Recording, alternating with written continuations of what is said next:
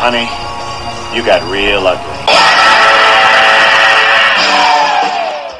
Hey, it's Ryan from the Moon is Dead World. Uh, we're back with another episode of the Blood and Black Rum podcast. This time uh, we are taking on something different, something that we uh, have really strayed from uh, prior to this. Uh, you know, we've done blaxploitation, we've done spaghetti westerns, we've even done some uh, kind of crappier B movie horror.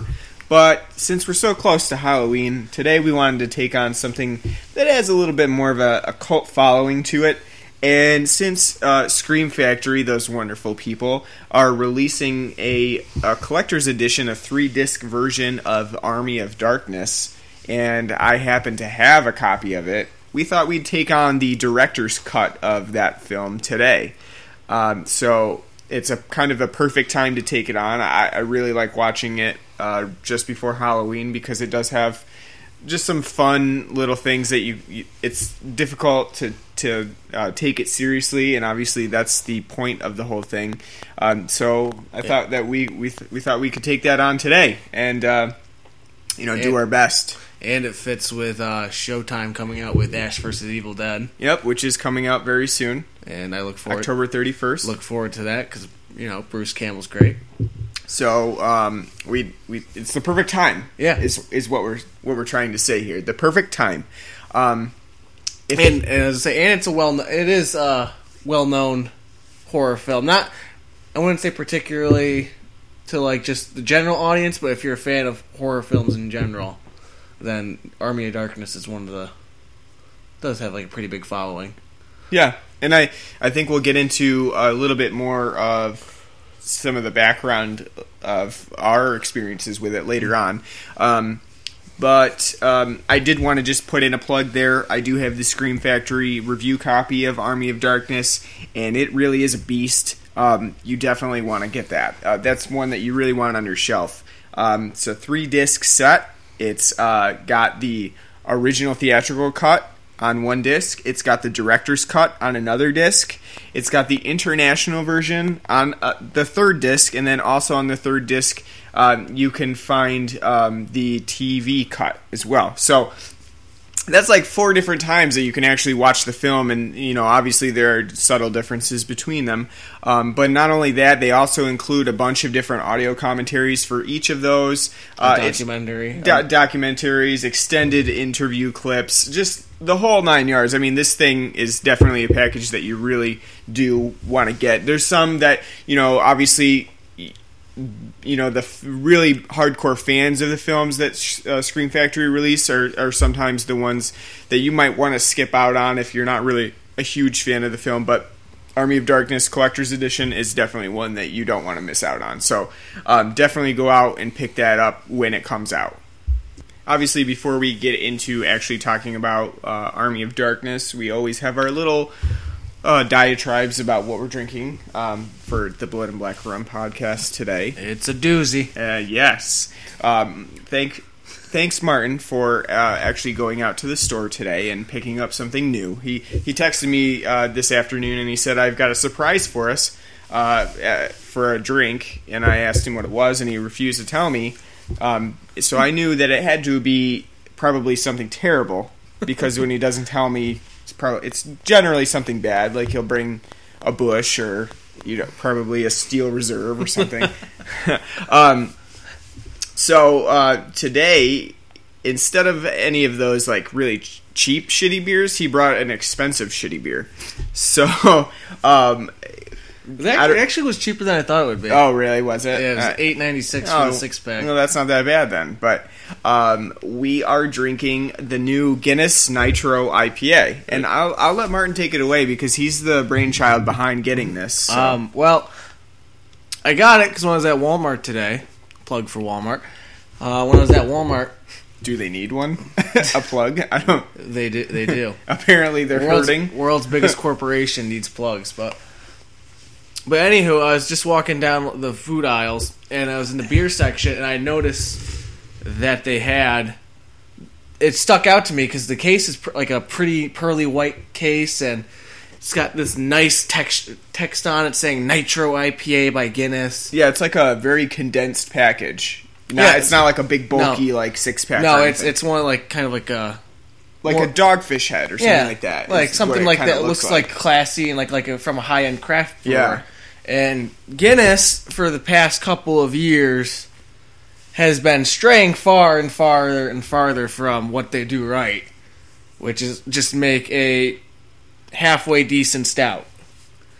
yeah, and, and- even that has kind of like gone downhill. It's deteriorated. you definitely want to get the um, if you're gonna go for a Guinness stout, it's the wh- which Foreign- one? It's foreign- the foreign. For an extra, foreign but I always forget which one it is. But it's that- the foreign extra. but that's kind of a hard, especially around here. It's a hard find. Hard really- to find, and then it's expensive on top of it. Yeah, but anywho, I got it because one, anytime I've tried a Guinness beer that is different from their standard, it's always terrible. That when they came out with the black lager, it was about when we both turned twenty one. Is one of the first beers I bought, and I tried it. I'm like, oh, you know, I like Guinness. This this might be good. And I was, I tried it. I'm like, this is terrible. This is this is awful. It's putrid. Did it turn you off from drinking beer? No, no, no. I just went to try something different. but and also over the years, they've had other things that have come out. Recently, last year, the American Blonde Ale came out, and that was god awful. Tasted skunky and just raggedy, like piss water. Not a good offer. Their Fire Stout, which is came uh, came out last year, was supposed to be like kind of like a smokier version of their traditional stout. I don't Taste think I had that one. you know you didn't. No. But that just tasted like Guinness Light. Like they should have just called it Guinness Light. Um, and uh, their generous ale we've mentioned before. They're kind of Christmas seasonal winter warmer. Tasted like nothing. Generously water. Yeah. So, really, outside for me, anything outside of just a plain Guinness on tap, because if it's in a can or in a bottle, it's just nowhere near as good. Or they're Foreign Extra, and sometimes their extra stout is pretty good. Yeah, the extra stout's pretty good too. Everything else is bad. Even Harp, I don't like Harp Yeah, at all no. either. And Smithwick's, I don't really care for. I like Smithwick. but the Nitro IPA, it's This- an well, abomination. What they're saying is this is the Brewers Project. So this is like uh, something experimental that they're trying. They're they're like trying to come out with something that's basically akin to what a craft brewery would do. Well, I think I think it's supposed to mimic the Blonde Ale because that when they came out with the American Blonde Ale last year, they, they touted it as like a new beer in a new series of like our new offers. We're going to try to expand our Yeah. styles. Well, see, uh, their initiatives are kind of weird because like they don't mesh together. Like this doesn't, you know, how they have like certain certain series and different craft breweries. Like they mesh together. They're kind of mm. advertised together. They have the same kind of packaging. Well, Guinness is kind of all over the place. They're really not doing the same thing at all. And honestly, I did not know that this was even coming out. I No, neither did idea. I. I. Neither did I. You know, I- like I said, if I I just saw. And like I said, stuck out like a sore thumb because it's this bright white package. Yeah. it looks nice. Yeah. it does. I love the can design. The can Yeah. looks beautiful, but You know, and I, it tell it tells you the exact hops that are in here. It's But it's, really their attempt at branching out like a normal craft brewery would. Because I mean, Guinness really doesn't do anything besides, or well, they never used to do anything besides stouts. Is really what they were known for. That's all they do. They don't have an IPA because that doesn't make sense. They just do stouts. But now, you know, with the Nitro IPA, they're trying to branch out a little bit into other territory. Like. I, I get it. I get that they want to do certain things differently, but at the same time, there's never going to be a time where I'm going to be like, "Let's." I want a Guinness IPA or I want a Guinness Hefeweizen. It's just oh, not going to. I mean, I don't want a Hefeweizen ever, but I mean, I definitely don't want a Guinness Hefeweizen because what are the connotations of that? It's like. We're gonna put the nitro yeah, widget in Yeah, and- no, yeah, just, exactly. What Guinness has done with the Nitro IPA is basically included a nitro widget in there, so infused with nitrogen, basically, just like they would do with any of their other cans. You're gonna get a night, you know, Well, their, tr- their, their tradi- traditional. the- the regular stouts got the nitro widget, but They like do. The, but the four and Well, extra yeah, and the extra, those are Those are regular, bottled. Yeah, regularly but carbonated. so the nitro widget is supposed to give it like a creamier, uh, foamy uh, feel to it. And it, it's true, it really does. I mean, it gives it a foamy, creamy feel, but who wants a creamy, foamy IPA? I've never really heard of someone that's like, you know I want It a whole head of foam on my make- IPA. it makes it taste absolutely waterlogged and awful. And every time we've opened one of these cans, we're both on our second ones now. Every time it's like exploded. Yeah, it explodes. Right. Ryan first I thought, thought you dropped it. I thought you dropped the entire box, like coming over or something. yeah, and then three hours later, crack another one open. Yeah, they've been sitting. I, It's it's definitely. I would say if you're a fan of Guinness, or you just want to try something new, try it. But I, it's it really is like a cross between regular Guinness Stout and an IPA, It and it's it's work. just very weird. It's a very different. Like it, I I I honestly think that it's grown on me a little bit. Like now it's kind of drinkable to me, where at the beginning it was really like, what am I drinking? Like what mm, is this? it's it's it. Yeah, I mean, It's yeah. grown on you too because at first you were like, "How am I going to finish these?" I well, I spent te- almost ten dollars Yeah. on it. That's how I'm going to Yeah. finish it. I'm going to power Yeah. through it, Yeah. unless it's a Hefeweizen. Then no. but But yeah, if you're if you're cur- if you're a Guinness fan or you're curious, I'd say try it. But otherwise, don't. Yeah. I I I can kind of understand why they came out with one because IPAs are such a big market now Yeah. in the craft brew, which to the point which is pissing me off because as Ryan was t- saying the other day to me that Saranac, one of the local breweries in New York, they have their winter pack out already, which one to me is absurd because it's pr- prime Oktoberfest se- season with the cold fall weather moving in, and they got their winter pack out, and now with all the craft breweries only doing four beers a pack. Two of the beers in their winter pack are fucking IPAs, and it infuriates me because when I think not warming up in the winter with a nice beer, I'm not thinking a West Coast style IPA and then a double IPA. Well, one is their traditional legacy IPA that they're putting in everything now, which is kind of disappointing because you don't want to see this. I mean, obviously everybody does do one that's always in their packs, but at the same time, I really don't like that. I don't like buying a pack and knowing that I'm going to get one that I Well, always neither have. neither do I, because like it's Yeah. the same with the Sams. Like I love Yeah. Boston Lager as much as the next person. I don't want a, they're one of the spots being taken by a Boston Every time, yeah. Because there's they've released like same thing with Saranac. They've released such great beers over the years. They're basically putting like getting rid of beers that could come back Yeah. but it's being substituted with something else. Like I would love to have seen like their Big Moose uh, Ale in there again, which yeah, ha- they like haven't. The, the Rudy's. Yeah, or the Rudies or their White Christmas. Yeah. Well, actually, not Sam's, but Yeah, but, um, their Caramel Porter. yeah. Something, you know, something, something, like that instead of bringing back whatever they've got. Yeah, I, I know. But alas, that's the world of beer. That's just something we got to deal with, I guess. We're just disgruntled beer drinkers, and Well, getting Yeah. old and jaded. yeah, I guess so. We're But gonna, we're gonna be moving on to just Pabst, Genny, and Narragansett soon. but uh, the Nitro IPA is I don't know. I, I wouldn't buy it. Wouldn't buy it. For I mean, I wouldn't buy it again either. But like I said, I got it out of sheer curiosity. I think it's worth pointing out that it does look really cool from the pictures I've seen when you pour it out. I mean, it looks like a really foamy IPA. I don't know, but it really doesn't have the hop in it. No, There's not at really, all. you- It says there's four hops in it, but it, you Five. re- five. But you really can't tell that that's the case. I mean, it, it's mostly a very creamy stout rather than anything to do with an IPA. Um, so I, you know, and you know, I think it's pretty. I think it's pretty interesting too that uh, it it says on the can it was created with passion by Luis Ortega, which really to me sounds pretty Irish. Luis Ortega. If you do happen to stumble upon this, it's not your fault, man. Well, You were trying. I love the, well, I love their uh, Guinness's uh, brewmaster's name because the, their brewmaster's name's Fergal Murray, and it's that's like the most Irish sounding name ever. and the way he explains on their website, he, he has a video that explains how to properly pour a Guinness and how to properly drink one. You don't look at the Guinness; that's bad manners. You keep your arm at a ninety degree angle and you look towards the horizon.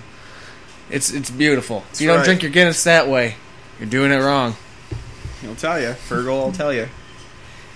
I guess we should move on to Army of Darkness now. We spent a good 15 minutes talking about a beer. good, good, good rant. Good rant about Guinness and beer and the nature of it. And you know, I think that probably I wish that I could include like on iTunes like a little skip forward for people who really don't care because I can I can definitely see some people getting fed up with our rants and and actually it looks like Martin just opened another one of those nitro IPAs and it just what it, did it explode all over again? A little, yeah. Yeah, I don't get it. It's the nitro in there. They've really packed that thing with it. But anyway, getting to Army of Darkness now. As we all know, it is the third in the arm in the uh, Evil Dead series. It is, um, I think sometimes more heralded by cult fans than like Evil Dead Two.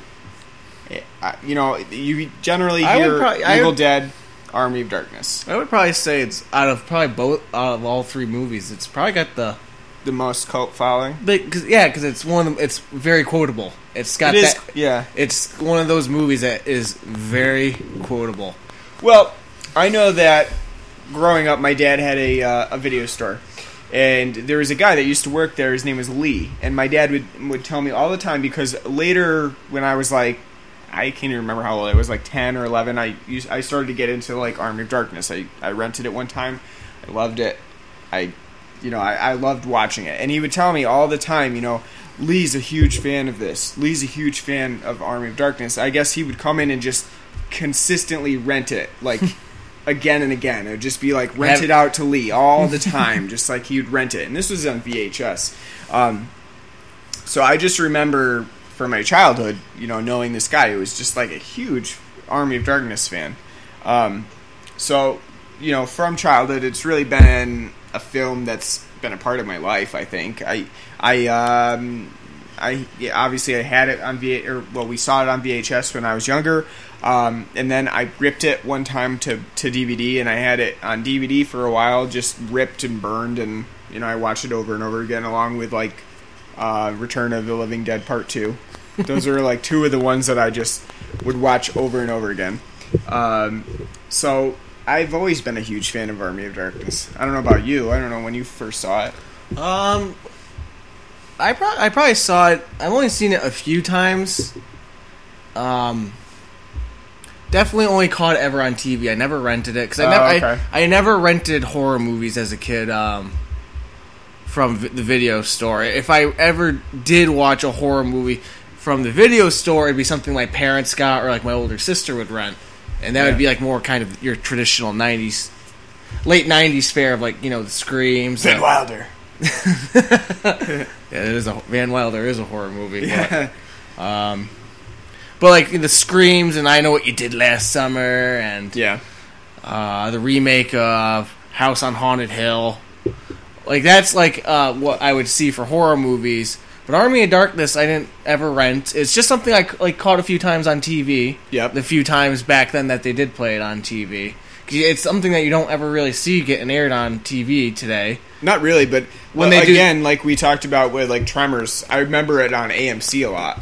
They used to Yeah. show that a lot. Yeah, now it's like when they do like their Halloween series or like anything like that, you don't see ever the Evil Dead any of the Evil Dead movies on TV. It's like No. totally, No. it's totally like a forgotten series. It's Not, uh, not in the horror genre, but like as like being aired on TV. It's, um, but I just remember like always like liking it. Like, like you said, it's terribly quotable. Bruce Campbell is hilarious and very memorable in it because, as you said when we were watching it, it's basically the Bruce Campbell show when he's in the movie. It's it's yes, there are other characters there, but for hmm. a good chunk of the I- movie, like I said, I think I said 70 minutes, but I, I think that's a little bit of an exaggeration. But I would say, I think he's probably in it just himself for, I don't know, like 55 minutes or something Yeah. like that. Because I know the last army battle does take quite a bit of the running time. I mean, it's basically just them fighting. la- the last third of the yeah, film, the last you know act of the film. But I would say that he's in it for like fifty five minutes, and and it's you know it's not just him as Ash. It's you know it's him as um, you know himself his like mini counterparts, and as the Bad like Ash, the bad yeah. Ash. Um, so you know, it's not just him playing Ash; it's him all over the place. So it, it really is the Bruce Campbell show. I think it. You know, it's it's Army of Darkness, co- so- uh, colon Bruce Campbell. or, or Bruce Campbell in Army. yeah, or yeah, you know, he should have his his own moniker on it. I, I like I said when we were watching. I think Sam Raimi's like, "All right, we got to do another uh, Evil Dead movie, Bruce. Uh, this time, it's not going to be like the other two. It's going to be it can't be Three Stooges affair. W- you come back and do it? It's you're going to get to be able to show your range as an actor. Yeah, I, I yeah, you're gonna get to show your range and and you're gonna be all three of the Stooges basically. You're gonna be, you know, you're gonna be the one taking Larry the Mo- beatings. You're gonna be the one giving the beatings. You're gonna, you know, you're gonna be the one fucking the chick. You're, I don't know if that happened in the Three Stooges or not. I didn't really watch it, but I'm assuming. Um, but well, let's start out with um, when you saw Army of Darkness for the first time. Had you seen the other two Evil No. Deads? No, No, I actually I never I didn't get I did not see the other two Evil Dead until college. Yeah, I would say that's the same with me. I don't think I. I think I saw Army of Darkness first, and then I saw the original Evil Dead, and then I saw Evil Dead Two. So I did them kind of like in in mixed order. I I did it in complete basically did complete reverse. bad. I did I did Evil I did Army of Darkness then Evil Dead 2 and then the Evil Dead. So which one do you think that you prefer out of all three? I'd probably say Army of Darkness. Yeah, you think so? Um, and I would probably rate them in the way that I watched them too. It'd probably be Army of Darkness, Evil Dead 2, and then the Evil Dead. That's pretty. That's funny because I think I would say that I do. I mean, I love Army of Darkness, but I think I would say that I like the first one the most. I mean, I appreciate the first Evil Dead Yeah. for being the film that it is. It is a you know for the low budget time it took to make, Yeah. kind of grunginess of it. I like that. I admire that. Yeah. But I think I like the Army of Darkness the best because I do enjoy.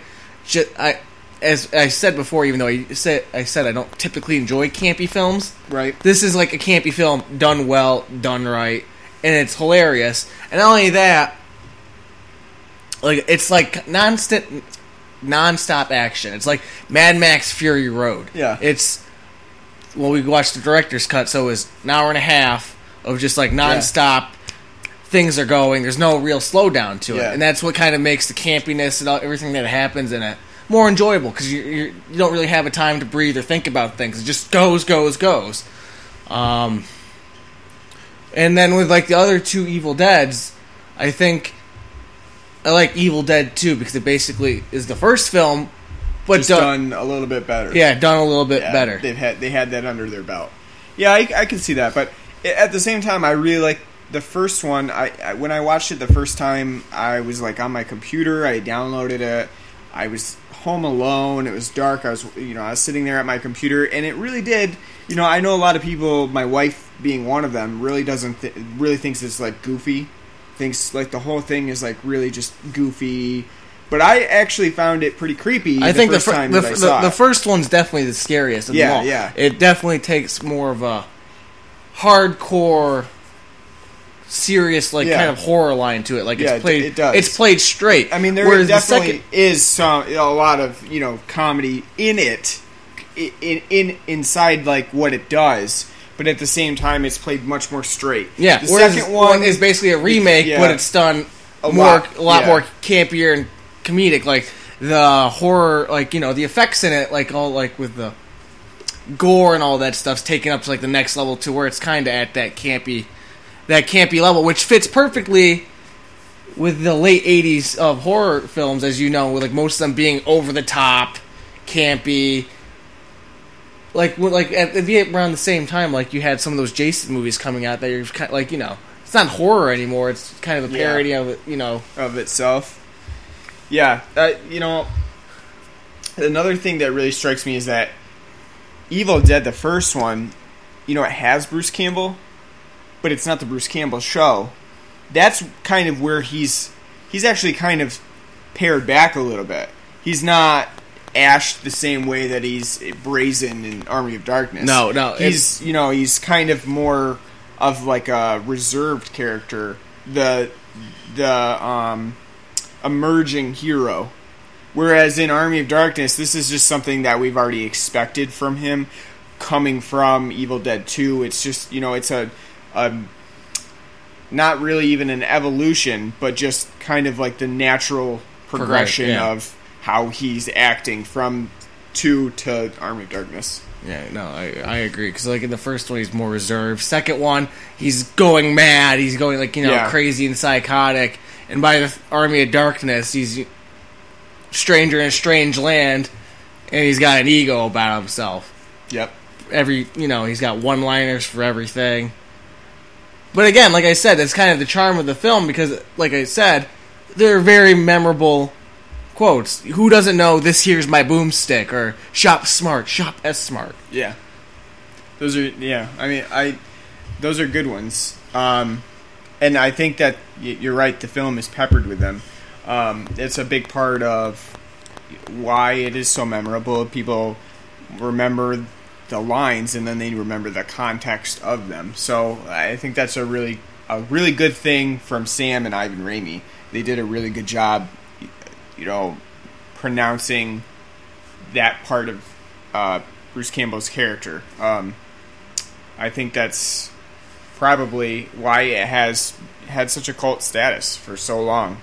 Um, but at the same time, the whole thing is really kind of plotless, and it's funny to see that such a film has really been able to get past that. You know, I think they did a great job of making the viewer forget that there's really not a whole lot going on No, it at all.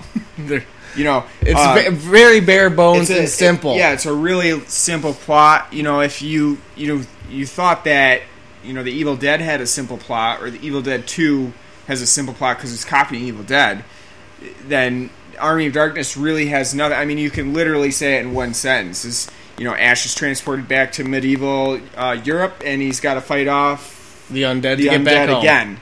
Uh, that's that's it, and that's basically the entire thing.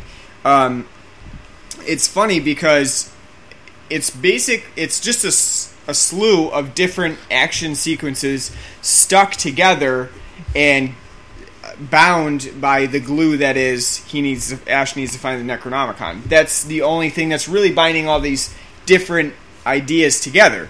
So at the beginning we have a very vague and um, I mean this is the director's cut, so it's there's going to be a little bit different from the, the you know the regular cuts. which we'll talk about when it comes to the end. Yeah. Um, but in the beginning, there is, you know, just a little bit of a recap about the, the previous films, and then uh, just Ash getting transported to medieval Europe, and that's that's it. That's our explanation. It, it happens because the film needs it to. Basically, that's that's because that's what Which happens. they never really explain how the Necronomicon and the Evil Dead Two and in this is able to do that. right.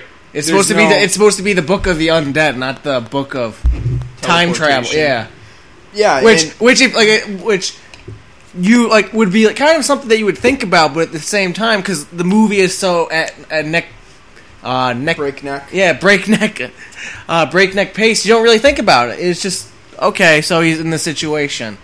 And I think that adds to it. If this was like a two-hour film, you'd be like, "Why the hell is he Yeah. here?" Well, yeah, and the regular the the original cut is only like 80 minutes, so obviously it's just like I said those action sequences strung together quickly. So you can you can take the trajectory point of the beginning of the film.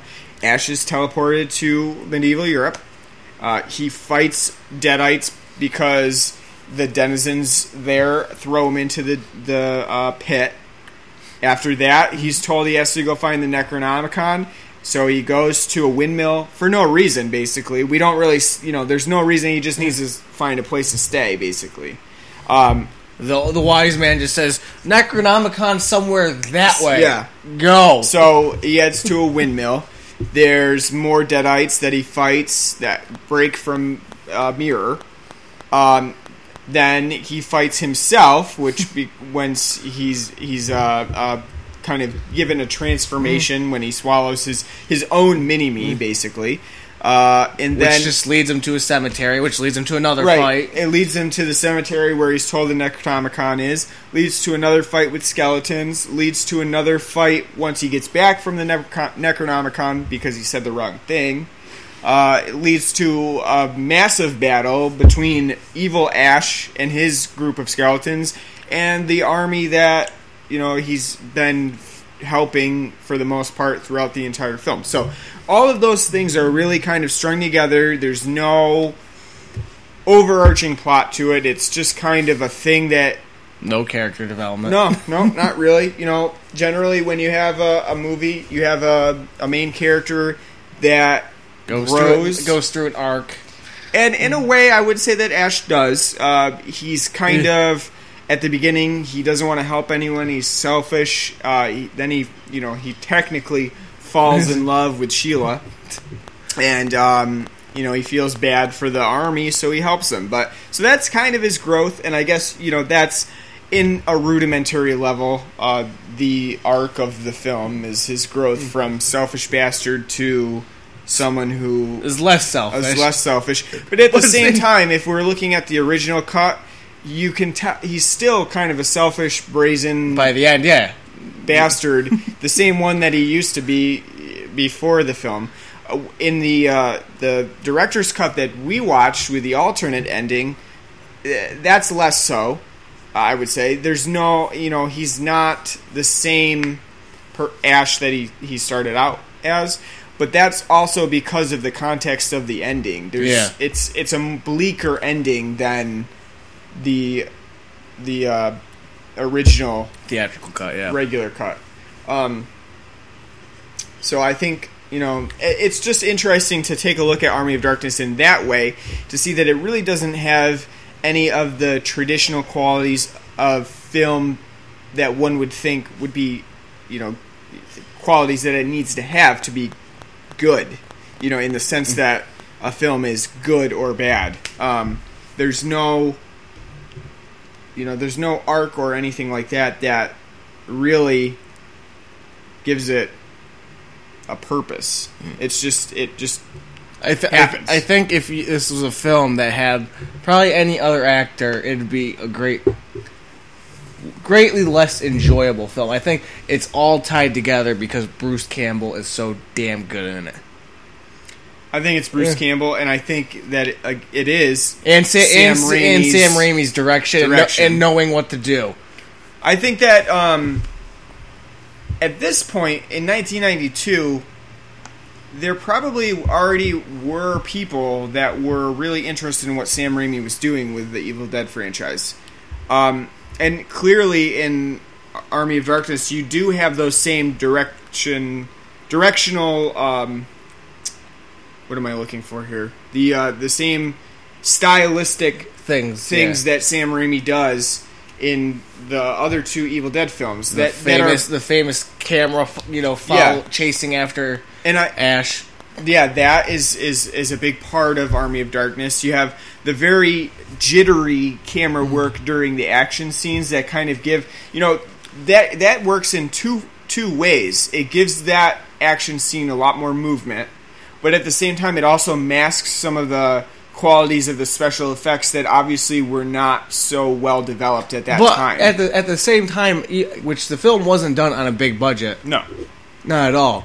I do think the effects are rather good for what what they did, were able to do. I think they're damn impressive with like all the The makeup effects in, in general are really good, I would say.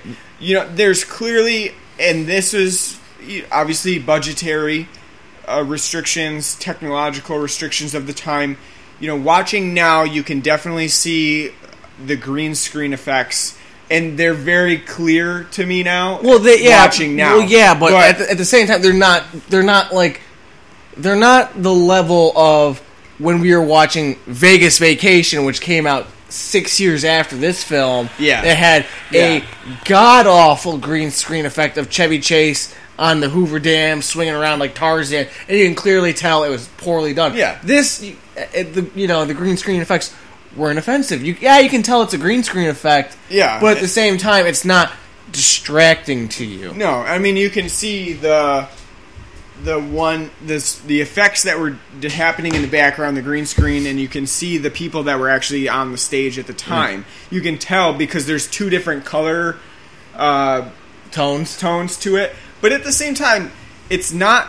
uh, It's not a, a thing that pulls the viewer out of the film. It's it just adds to the the comedy of it. Really, it's it's um it's I, I wouldn't say that it's bad, but it is obviously a budgetary uh, constraint and it's uh, I mean, technological it, res- is, it is. constraint. It is basically a B movie. Yeah, exactly. And I'm saying that you know, even though sometimes the viewer can tell the special effects really aren't awesome, that it's not important because they weren't really meant to be anyway. They're not really meant to be the best special effects. They're meant to kind of be funny. Just like you know, obviously when some of the deadites are um, Crushed. You hear like splats instead of like or like comical bone crunching. Yeah. yeah. It's all of the all of that stuff is really just not meant to be particularly realistic. It's more, you know,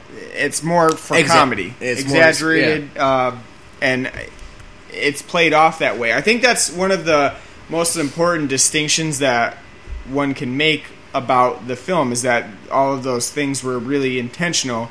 Uh, you know, even though the budgetary restrictions limited what they could do anyway, it, it- they played it off so that it really didn't matter. Yeah. I think that's that's a really important thing when it comes to appreciating the film. Is that you know even if we're watching it now with all the technological stuff that we can do, with all the CGI, with all the you know the smoke and mirrors that you can do to make people you know um, doubled like Ash would be in the film with the, with Bad Ash.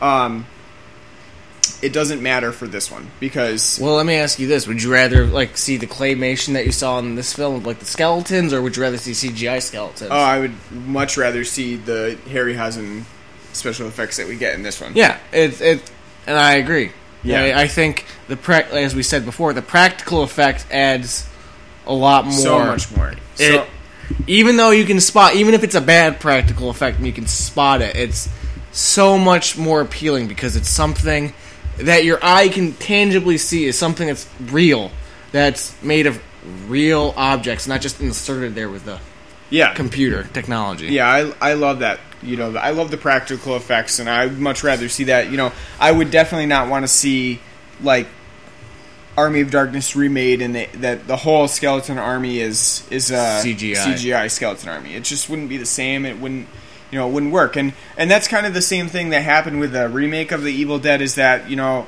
people really ha- take offense to the CGI blood that can be added sometimes to films, and there was this whole thing that you know, nope, the Evil Dead remake doesn't have CGI blood, and then it came out and there was a little bit of CGI blood, but you know that that to me is forgivable. I don't really care about the CGI blood so much. well, that to me is I- just lazy. Yeah, yeah, Because like with well, the new like as we s- it was getting a little off topic, but when Romero came out with Survival of the Dead and like all the effects just about were CGI and you have CGI blood.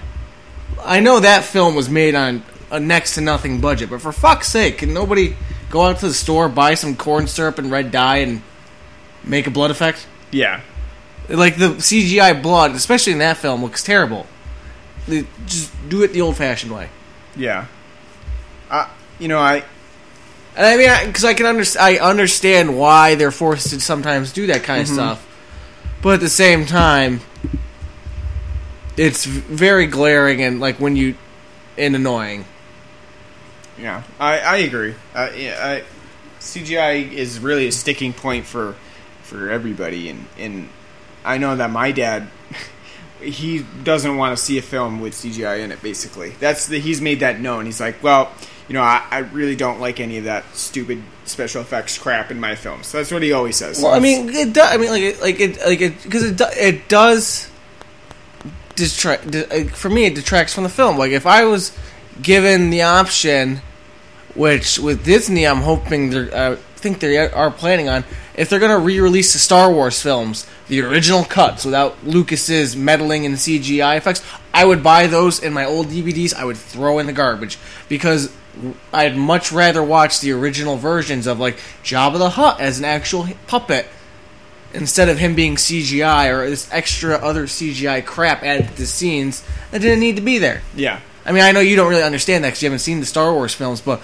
that's like one, that's like one of the big films for me that's kind of shaped my opinion on CGI is how years after year after year Lucas would remaster each Star Wars film, adding more CGI effects and changing other shit and changing practical effects to CGI because he thought it looked better and would add more to the film and Yeah. and I totally disagree with that. All right.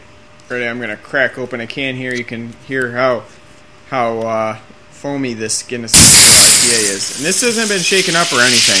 This is just regular a regular beer. It's been sitting on the table, and still it's foaming over. That was just a little interlude here. so, um, to get back to Army of Darkness, really, um, what did you think? Because I, I I will admit I've never seen the director's cut before. Have you seen the director's cut before? Have you seen that one before? I've seen That the end. I've seen the ending You've to it seen the before. alternate ending I've seen the alternate ending before, but it's I ha- like I said for the most part I've only ever seen it on TV. So Right. I've never you know. If you asked me to spot all the difference differences between this and the theatrical, I wouldn't be able to, except like really the ending, because the ending is like the really big change in the film. Yeah, it's, that is a huge change for the film. I I prefer the original Army of Darkness ending. I prefer the one where you know Ash goes back, he's in S-Mart, and you know he's basically the same old Ash again. Um, the director's cut for this one that we just watched was basically Ash uh, drinks some drops of uh, a liquid that he's given during um, after the the battle is over, and he accidentally drinks one too many drops and sleeps for too long.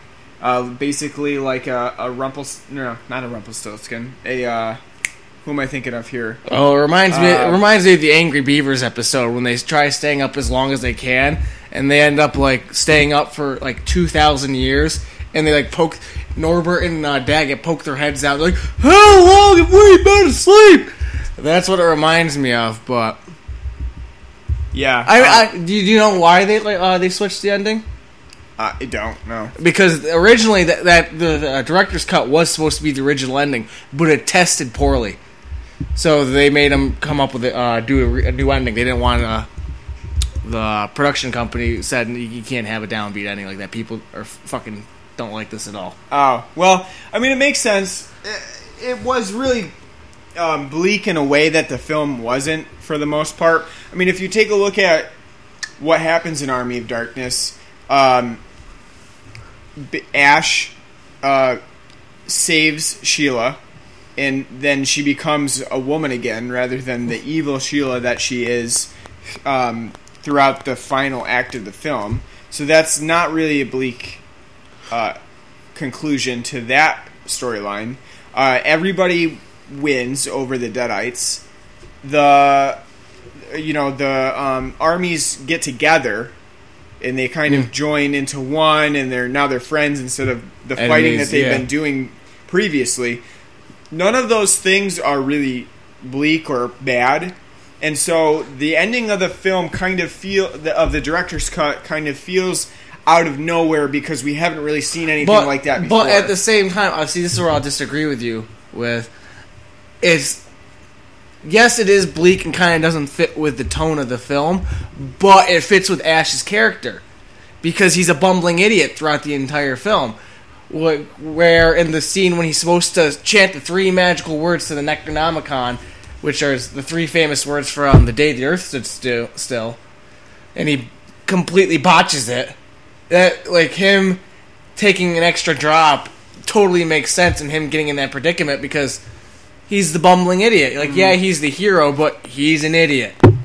And they make that clear throughout the film, especially through the slapstick situations that he gets into and the fight with the uh, mini Ash as he's constantly smacking his head and, you know, burning himself. Totally fits his character for him to happen. So, yes, it is bleak. It doesn't Yeah. fit with the tone, but it fits with his character of him Yeah. getting into a, another mess, another situation, which I think is actually a nice thing because definitely would have opened the doors for a, cool Evil Dead Four. Like, like you said, because he ends up in the future and it's the world's totally destroyed, like it's post-apocalyptic. Yeah. Would have been cool, like Well, it would have been cool, like Evil Dead Four. Ash goes to Thunderdome. it would have been, and I think they've they kind of uh, foreshadowed that in Army of Darkness because we do see his car kind of made up into uh, a killing machine of you know Mad Max proportions. Yeah. Um, so I think you know that would have been really interesting if we did get something like that. Um, but who knows? We got Ash versus the, uh, Evil Dead, Evil ugh, Ash versus Evil Dead coming up. So who knows what they're going to do with that? I really, you know, I, I really don't know what they're going to do with that. They could do so much stuff, you know, branch off of what Army of Darkness's director's cut had. They could, you know, everything. I, th- I think open. I think more from, from getting off topic a little bit again, but uh, from what the trailer shows the show, I think it's more going to be kind of based off the theatrical cut version, where it's him and just living his life, still working at S-Mart, yeah. And just oh the Necronomicon's back. Here's some wacky shit we're gonna get involved into, Yeah. which isn't bad because. To be honest with you, I do like both endings. I think they both could have worked because the theatrical version one too is very memorable. He gets back to S-Mart. It's like an ordinary day. Then evil attacks, busts out a gun, shoots it, kisses the girl, says "Hail to the king, baby," and you know Uh, the- sets up Bubba Ho-Tep. The original uh, ending always reminds me kind of like of a of a choreographed dance because it is so like choreographed. It's ho- it's that- hokey too, Yeah. and it's like, but at the same time, it's hilarious. Yeah. Like it is, it is like a that fits with the tone and Ash's character of the film. Like of him, yeah, he wins at the day. He gets the girl. He's being cocky. yeah. Uh, you know, I I like I like both endings. I think I prefer the original ending. I know maybe that's just nostalgia talking, but I, I think I prefer the original ending over over the director's cut. Um, but I do get what you're saying that it does make sense for him to be a bumbling idiot and take too many drops again. Um, so Because you clear, because you clearly see him go like, because he's supposed to take six drops. He goes four, five. Then he hears some of the rocks uh, moving around. He looks around. Then he goes five, six. Yep. So, how do you feel about uh, Ash as sort of a, a womanizing character? Do you think that's you know we're getting to a point in um, pop culture now, and um, you know other you know films and television where uh, feminism is a huge part of how movies are are taken and and you know the the points that they make. Um, I think we we recently saw some outrage at uh, the Goosebumps movie um, because of the way that it portrays the the male hero character. Um, and you, I know you haven't seen it. I've seen it. Is he chauvinistic? No, no, not chauvinistic. um, it's more the way that it fits into the archetype that a man has to uh, save a woman, and that happens multiple times in Goosebumps. And and I understand. I know a lot of people are saying, you know, it's a kids movie. You know, it it has those kind of fairy tale archetypes that stuff like Disney has. But at the same time, I understand where people are coming from, seeing as there were multiple times where Goosebumps really didn't have to rely on those ideas of a man saves a woman, um, yet they did multiple times in the film. Um, so, you know, looking back at something like Army of Darkness, clearly Ash is kind of a womanizing character. He he expressly refers to pillow talk at one time uh, instead of uh, actually when, when she's mentioning love. about yeah when she's mentioning the sweet things that he says and because she's trying to convince him that he cares about her he's like no that's just pillow talk i just said that you know sleep with you So uh, I mean, in, is that do you find misogynistic? no and i'll explain why it, it has more there's something you gotta look at the film within context of the time period it was made in Right. like I mean, is it does come off yes as like slightly misogynistic, but that's his character. He's he's a bumbling idiot. He's an asshole. He's full of himself. And not only that, the film takes place in the 1300s, 14th century.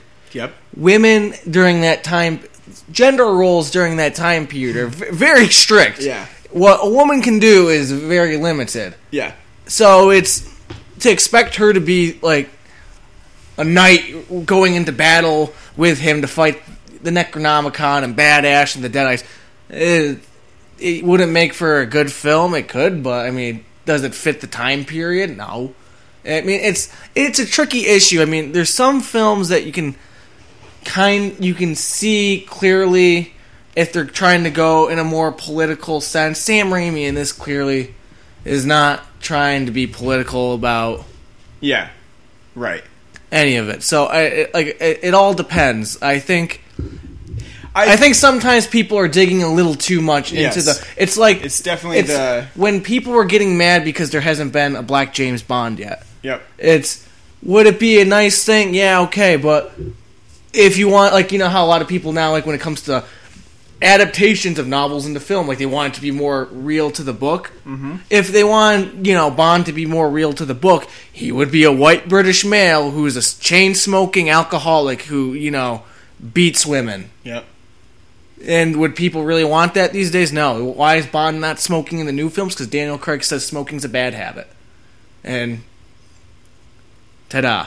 So I mean, I, I, like it all. Like, it all depends. It all depends on how the film kind of portrays a certain topic like that. If and I don't think Army of Darkness portrays the man saving the woman to be in a way that's neg- would negatively impact somebody's view on gender roles. It's because again, he's just the bumbling idiot. Like it's not like Ash is a very redeeming character in this film to begin with. right. So it's not like yeah, he's quotable and like you think oh he's a badass, but he's got a shotgun and a chainsaw. That kind of speaks to the 18 to 30 to, 18 to 32 male demographic, you know. Of, Yeah. Yeah. Well, and and also, I mean, they, and this is kind of it, it doesn't really fit super well, but I mean, they do em- empower Sheila a little bit. I mean, she becomes evil Sheila. It's not. It's not really empowering women. It's empowering her. and she ignores a- Bad Ash, like when, yeah. Well, I mean, she too. Like you could, you know, this is like digging way too, you know, Yeah. deep into it. But she ignores like Bad Ash, and Bad Ash like you're gonna be my queen, and I'll rule over. And she's like, oh, what are you talking? Yeah, I don't, I don't care, whatever. Yeah. So I mean, like I said, it all de- it all depends on how like the film portrays it. And what you know what it means because you anything you can look into the context of way too deep and Yeah. Well, it's interesting to see how Ash got that way too, because we take a look at Evil Dead One. He's really not that way at all. He's more. He's definitely, um, you know, a monogamist. He's he's there with one girl, and that's it. There's no. Nothing in Evil Dead No. 2 because he's, it's just basically him. Yeah, exactly. Yeah. There's no. I, I don't know really where that came in. I think it's more play. for. I think it's just more for comedies. yeah, I think it is. I It's because it's because it's all an exaggeration. Like everything he does is an exaggeration, which is the basis of comedy. So I think his his character shift is just more. It's more for comedic purposes because the film is campy. You can't have Ash being straight in it because it wouldn't work as well. right. I mean, you'd have unless everything around him was exaggerated. If everyone's playing straight, and you know, in the film, that's supposed to be kind of uh, over the top B B movie. It's not going to work. So you you have the medieval armies and the dead know, the deadites aren't really playing it straight, but the me- medieval armies, you know, playing it straight. It's their time. It's their lives. And Ash is the fish out of water. He's acting strange. He has to act exaggerated for the film to work. If he's playing it straight like that, I'm like well, I don't know, what am I gonna do? Like, what are we gonna do? It would be not. It wouldn't be entertaining at all. It'd be boring as hell. Yeah. Well, the reason I brought it up is because Dynamite Comics recently has been releasing this uh, this comic series called Vampirella slash Army of Darkness. It's a crossover between Vampirella, who's Dynamite's kind of like go to character, um, buxom, uh, uh, you know, huge boobs ba- uh, girl that they've they've kind of pretty much put into like every different situation, every different crossover comic imaginable. Um, now they've you know they got a Vampirella Army of Darkness crossover, and uh, in that uh, comic, I've read the first two issues. Ash is written really as a real asshole. I mean, he's even more of a, a caricature of what he is in Army of Darkness, the film. Um, and really, I reading those two issues, I kind of took offense to how they were portraying Ash, not because of you know like any offense of uh, feminism, but uh, not just that, but also because I didn't really think they were doing justice to his character from the film. I don't really think the way they wrote him was accurate uh, he- of a representation to what he is in the film, and so I brought that up just because I wanted to see what you had to say about uh, you know the film itself. Because if you take a look at Vampirella, Army of Darkness, that crossover, there's definitely even more of that misogynistic side to Ash in that comic. So I just thought it was interesting how they how they kind of got that because it really doesn't show up in the other Evil Dead movies. So No. so it, it's really just for this this film alone, the third the third one, and I'll be interested to see how they're going to do it with Ash versus Evil Dead. I, ima- I imagine he'll you think probably. it's going to be more of a comedic? I think he'll be more like Army of Darkness. From, Mm-hmm. the, from what I see in the trailer, it seemed like he's, you know, it's more comedic. Yeah. Like there's a scene where he got done killing somebody. He's like, "There, we buried them. They're okay." And the one girl next to him was like, because he puts down a cross, and she's like, "You know, they're Jewish, right?" And he's like, "No, shit." yeah, You know, so I think, and I think in this, I think that's going to be the appeal of the series. Because again, his character, I think people remember his character because of Army of Darkness. Yeah. If there wasn't an Army of Darkness, yep, Ash would be kind of a footnote of characters in the horror genre, Right. Because Yeah. he's like you said in the first film, he is more reserved. He's bland. He's basically kind of bland. He's yeah. like, there's uh, nothing to really very vanilla. make him stand out. And then in the second film, yeah, he's going. He, he's more. I'm trying. I don't really know the word to like say. Like he's more emotional and stuff, but it's because he's going. He's psychotic. He's going through the battling with the Necronomicon. It's not really his personality. It's what's happening to him. In the third, in Army of Darkness, it's basically, all right. Here's a new personality. Like he's given a new personality, Yeah, and I think that's what's that's what's made. that what's that's what makes him stand out Yeah. so so often as a horror icon. Yeah, I see what you're saying. All right, so we've got a few more minutes left because we're running up to the hour mark. Um, and what I wanted to ask you is, uh, you know, we have Ash in, uh, you know, the the medieval European uh, timeline. If there was another Army of Darkness style film to be made into like Evil Dead Four, what kind of environment would you like to see him in next?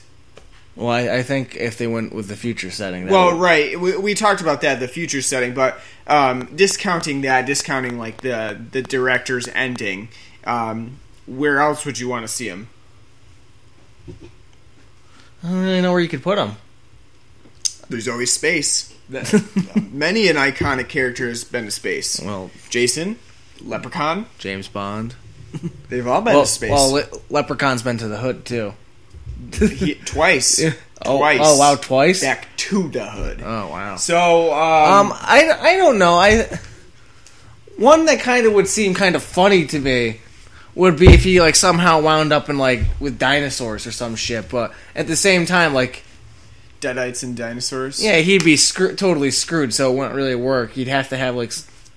Well, I mean, I mean, just like in medieval Europe, he'd probably have his chainsaw and his boomstick. Well, yeah, but I mean, still, like, there's not enough interaction to really kind of go off of it. I mean, I th- maybe a Wild West setting would be kind of cool. I mean, we've already kind of yeah. I mean, Army of Darkness kind of has that Wild West setting because I It does know, not look like uh, medi- Just because mid- it's- medieval yeah. England at all. It looks like it was shot in a spaghetti western. You would uh, think that medieval England would. Well, I mean, I guess this would be. I, I, I would say it's an alternative timeline, but the, but it would. Well, There's England no- is not that deserty. right, rock- yeah, exactly. There's no, nothing to to say that it's an alternative timeline. Um, but yeah, you would think it would look a little bit more lush. I would, Yeah. I would say a little greener. but but no, I think I think maybe the Wild West would be kind of like That would be interesting because then he'd have his boomstick, but everybody else would be a quick draw as well. Yeah. So there would be definitely some, you know, crossover between that. I, I think a western with Ash would you know it could work. It could work. You know, I would also. I kind of want to see him in an updated version of just like the haunted house cabin theme that he, he had been in. You know, uh, a 21st century updated version of it. Uh, new technology. He, he stumbles into the cabin in the woods. Basically, yeah, I think that would be fun as well. You know, just something, you know, and, and instead of playing it straighter like Evil Dead did, they would, you know, play Be with more. more comedy. Uh, and, and that might be what Ash vs. Evil Dead is really striving to do, too. So. Um, I think that would. That's. I think it's. I'm really excited for that. Basically, you know, I, I at first I was really hesitant about an Ash versus Evil Dead series, especially because they were saying it was going to be more like a, a play on Army of Darkness, and I really didn't think that there's much room with Army of Darkness to create a whole series on it. You know what I mean?